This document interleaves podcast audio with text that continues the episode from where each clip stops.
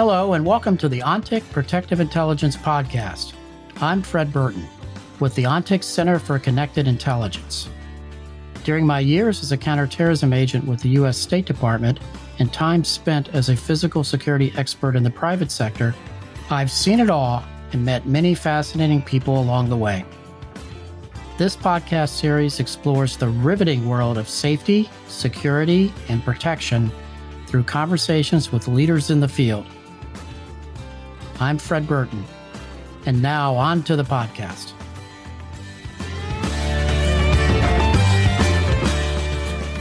Hi, I'm Fred Burton here today with Cynthia Marble. Cindy serves as the Senior Director of Threat Management Operations for ONTIC. She is a nationally recognized leader in the fields of threat assessment and threat management, protective intelligence, investigations, national security, executive protection, and global security operations. Before joining ONTIC, Cindy served for over 26 years with the U.S. Secret Service, most recently as the special agent in charge for the U.S. Secret Service Houston field office. She has extensive experience conducting as well as supervising threat assessment and protective intelligence investigations on high profile public officials and public figures. She also served as a senior supervisor on the Secret Service Presidential Protective Division. In 2023, Cindy received the honor of being named to the Security Industry Association Women in Security Forum Power 100 list. Cindy, welcome to the ONTIC Protective Intelligence Podcast. Thank you, Fred. It's uh, it's great to be here with you. Wow, Cindy, you've had such a storied career. Uh, tell the audience about your background and how did you get into the field of protection? Well, I am a uh, 26, almost 27 year veteran of the U.S. Secret Service. Uh, started way back when in uh, 1989 in the Houston field office.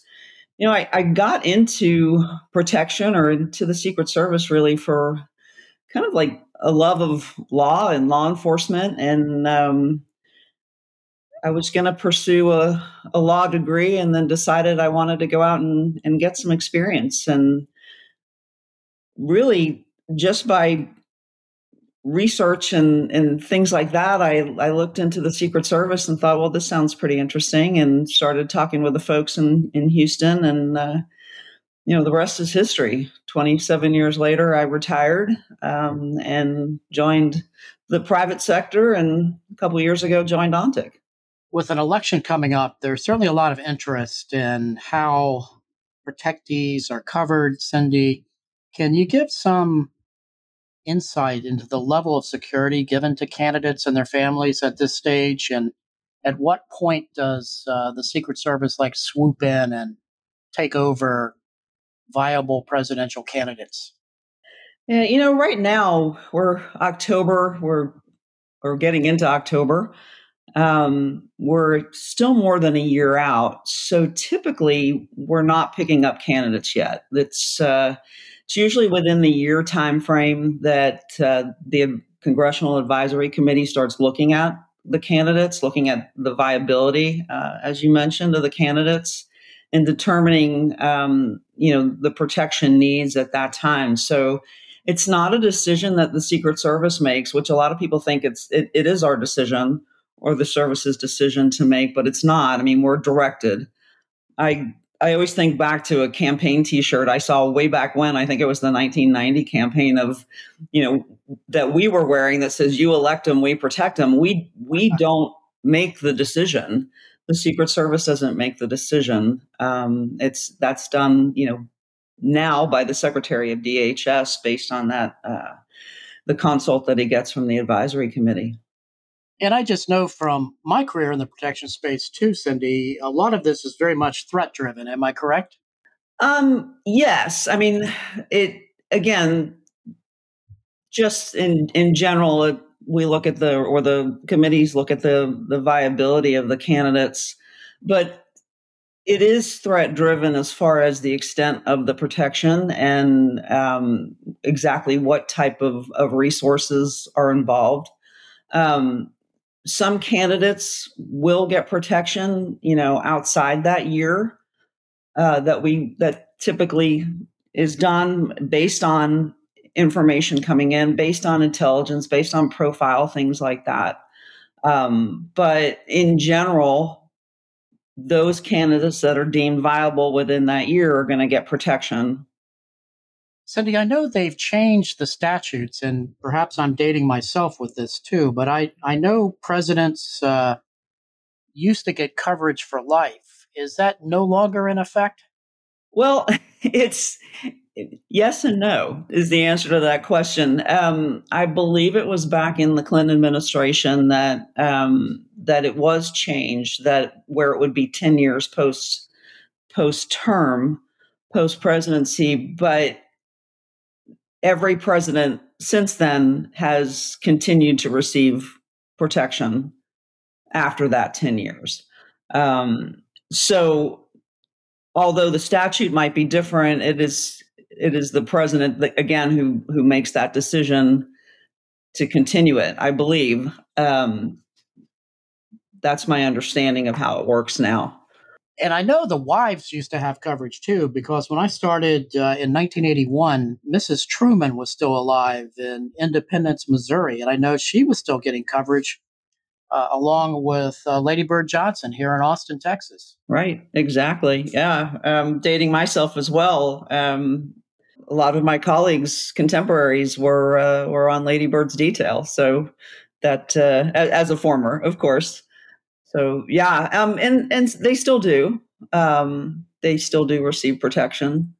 When you start looking at uh, some of the major special events that you've covered uh, over the years, whether it be campaigns or inaugurations, what has been the most challenging for you in retrospect?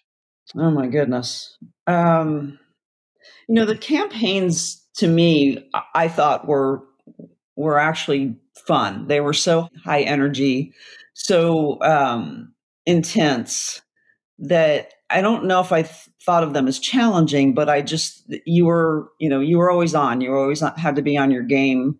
Um, the travel is is intense, and maybe that's really where the challenge comes in. It's not so much the the actual work or the event, but the fact of, especially a campaign year, when you're working a campaign, if you're not on a, a major detail, the president's detail or the vice president's detail, you're you're rolling, um, you know, constantly. It's it's three weeks on, three weeks off, or at least it was uh, back when I was doing it, and it's it's a straight three weeks. There are no days off, and oftentimes you're you're going to one city, hopping on a plane, commercial aircraft, because not everybody can fit on the candidate's plane, and you're hopping to another city, and sometimes you're, you know, sleep is is not primary at that point. You're you're you're working, so that's really where the challenge is.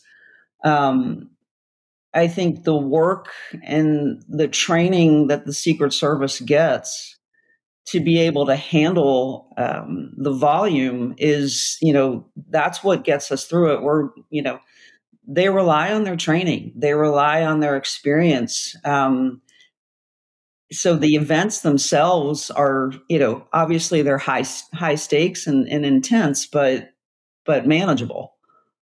And no shortage of uh, threats in today's world, as uh, most of our listeners can imagine when you start looking at that. Uh, when you were actually on the presidential protection details, mm-hmm. uh, Cindy, what worried you the most uh, when it comes to just working a crowd or working an event?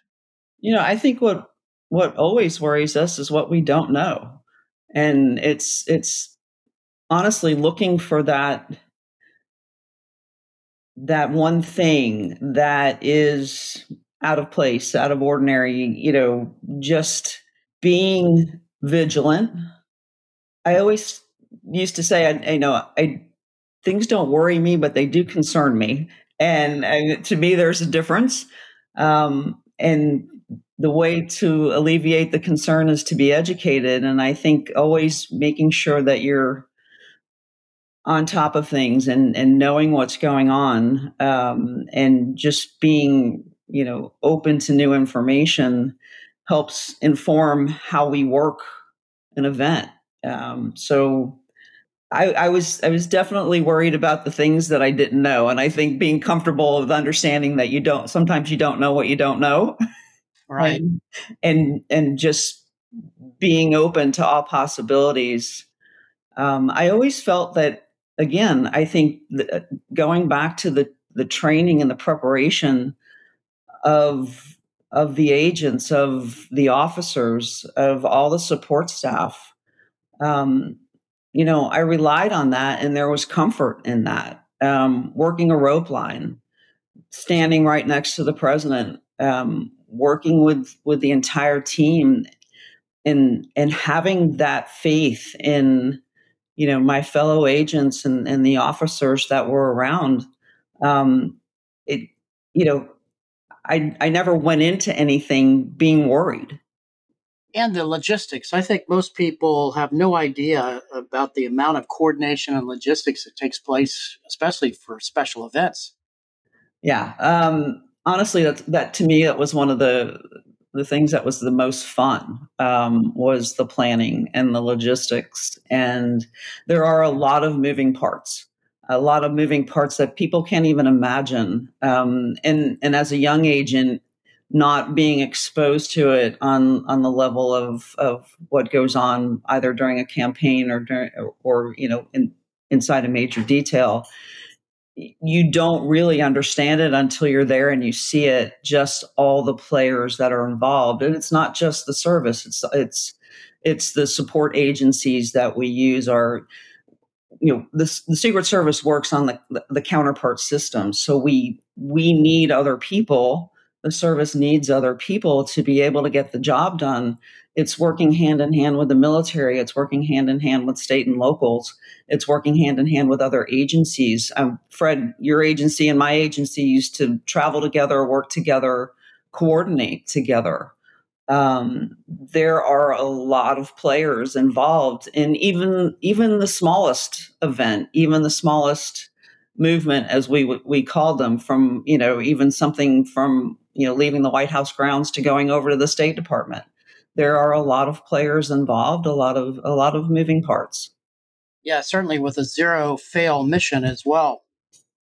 Exactly. I mean, every every mission, like I said, even if it's something that is seems small and insignificant, of you know, just heading over to State Department or heading over to the Capitol or something like that, um, it is every every day is zero fail.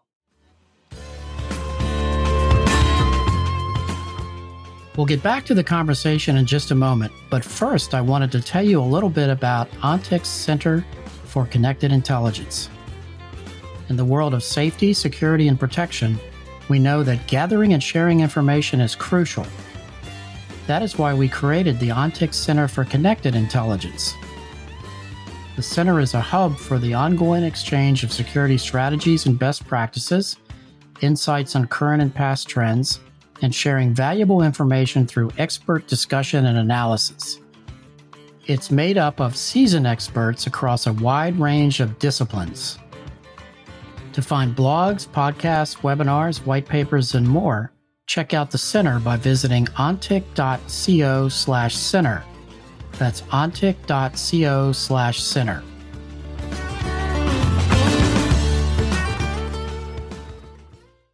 Switching gears, Cindy, you now are the senior director of threat management for us here at ONTIC. And the Secret Service history in the threat management space is certainly very storied and goes back uh, many, many years, probably as a result of the aftermath of the Warren Commission and so forth. But what has helped you transition your experience into the kind of work you do for us now in the threat management space for multinational corporations and other public private partners that we may have in this space?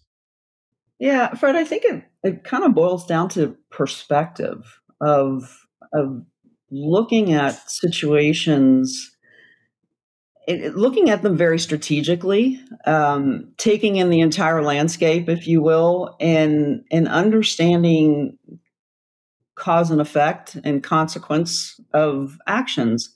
I think one of the things that I was trained or a way I was trained to think was, you know, what's two or three steps down the road?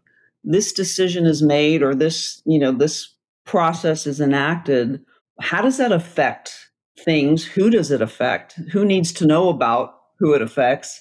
I, oftentimes, I think decisions are made in a vacuum, and people don't step back and and really look at the the greater landscape of how that decision is going to affect and change things because every everything does.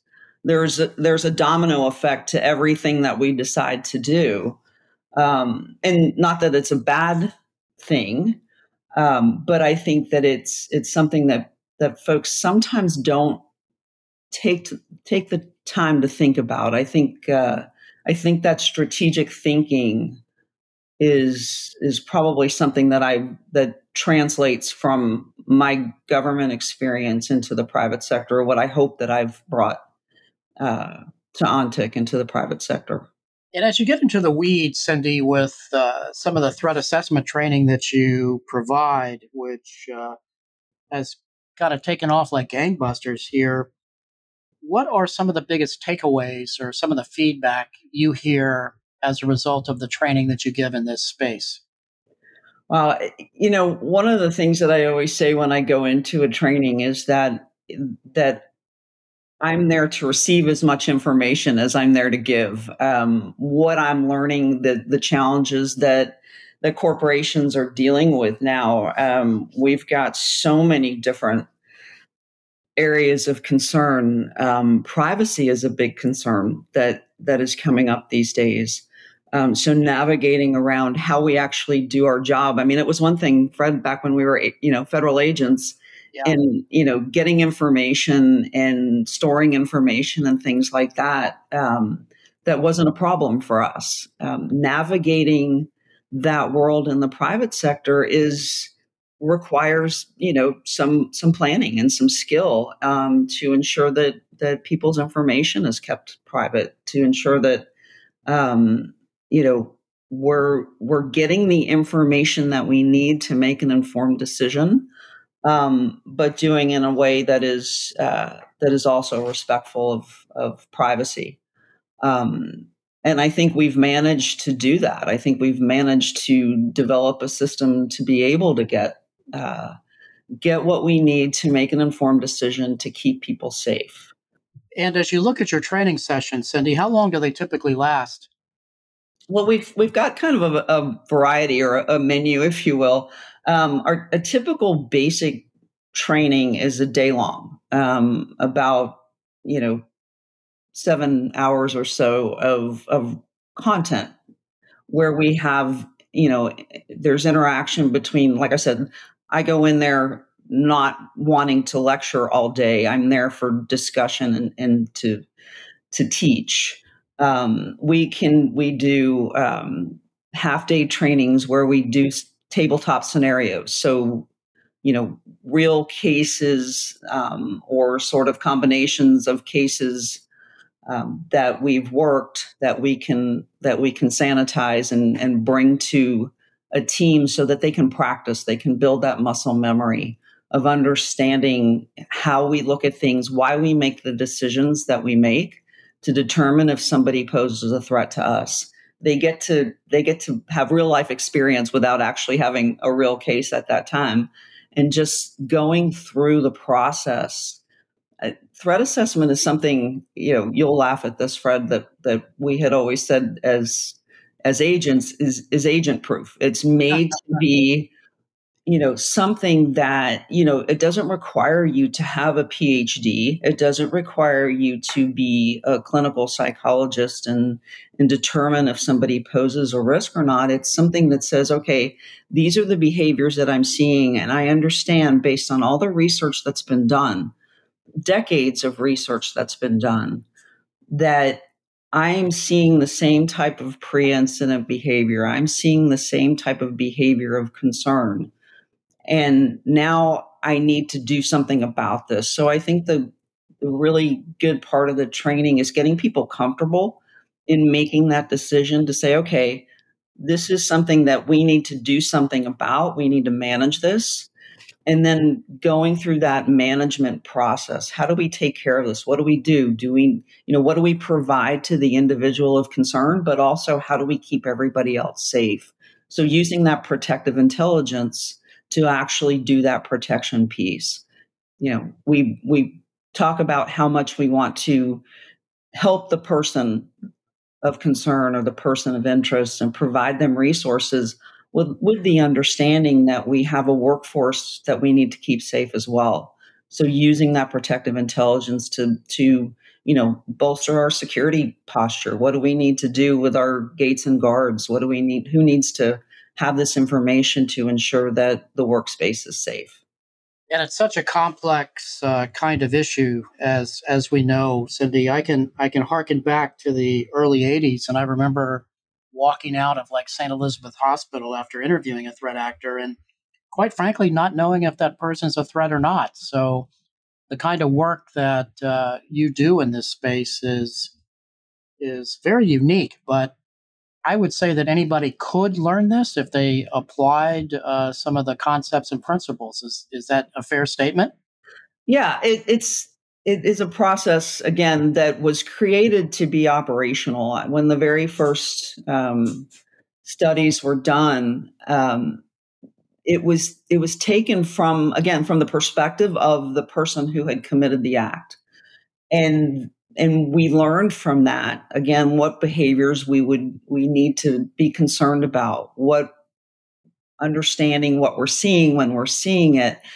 You know, before it was you know did they make a threat? Well, we know that oftentimes there's not a direct threat to a person or to an entity, to a place, but it's the behavior, it's the it's statements that are concerning. Um, opening up our our minds and saying okay i'm not looking for that direct threat what i'm looking at is that concerning behavior that that is is easy to understand if I know that that's what I'm looking for. If that makes sense, it's like I'm not looking for that direct threat.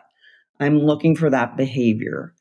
Um, and like you said, you can talk to somebody and you may walk out of an interview and say, I'm not 100% sure that this person is a threat or they're not. But what I can do is I can manage the situation and I can say, okay, I do know that they there's something that needs to be done. And if it's a person who is an employee and they're showing some signs of, of stress, they're showing some bad behavior in the workplace, they're doing some things that are concerning others, well, we can address those things best by providing resources to that person, best by, you know, recommending some counseling or some training or things like that but also keeping in mind okay again, I'm going to do as much as I can for this individual, but I have a whole bunch of other individuals that I also have to keep safe. So putting some measures in place to ensure safety of others as well. Cindy, as you look back on your Secret Service career, what was the most fun job that you had? I would have to say um, being a senior supervisor on the president's detail was was by far the best job that I had. I, I always say I had a very blessed career. I I did a lot of a lot of fun things, a lot of interesting things. Um, but I would say my time spent at the White House as a senior supervisor, um, by far was was the best job. Um, working with the staff and getting to to intimately know the staff of uh, of the administration, being part of that, um, working with the with the folks in the military so closely with the uh, White House Military Office. That it's it's such a camaraderie. Um, it's it's really a small group of folks who who actually get to be in that that circle, if you will, um, and and be there and, and witness history firsthand. I I couldn't have asked for a better career. Cindy, is there anything that I haven't asked that you would like to say? It's an honor um, to have been in the Secret Service. I think it's it's an amazing organization. When I started, um, again back in 1989, I believe there were a thousand agents, and I was one of 100 female agents at that time. Um, it has grown, it has blossomed. Um, it is it is a diverse and um, well trained organization. Um, and you know, I think Fred, you can appreciate this when you have something that's such a such a family, such a brotherhood, if you will. Um, to go into the private sector um, is is a, is a big step, but I also feel just as honored to be where I am today. Um, I think we are doing great things to keep people safe. Um, just you know, continuing what I've done for the past three decades, which is really hard to say because it means I'm getting old. Um, but I, I, I think that you know, carrying that on to the private sector and and again, doing things that are are really important and keeping folks safe. Um, you know, I, I couldn't be more honored. Well, thank you, Cindy, and I'm sure I speak for a heck of a lot of people when I say we certainly thank you for your years of uh, keeping our highest level elected officials safe. And thank you for being on the ONTIC Protective Intelligence Podcast. Thanks, Fred. It was my honor. Appreciate it.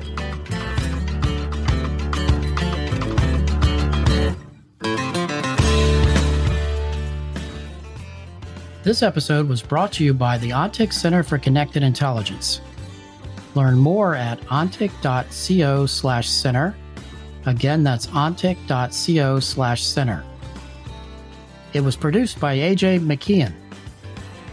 Our music is a track called Monteverdi Ride and was written by Brian Bristow and performed by Smokin' Novas.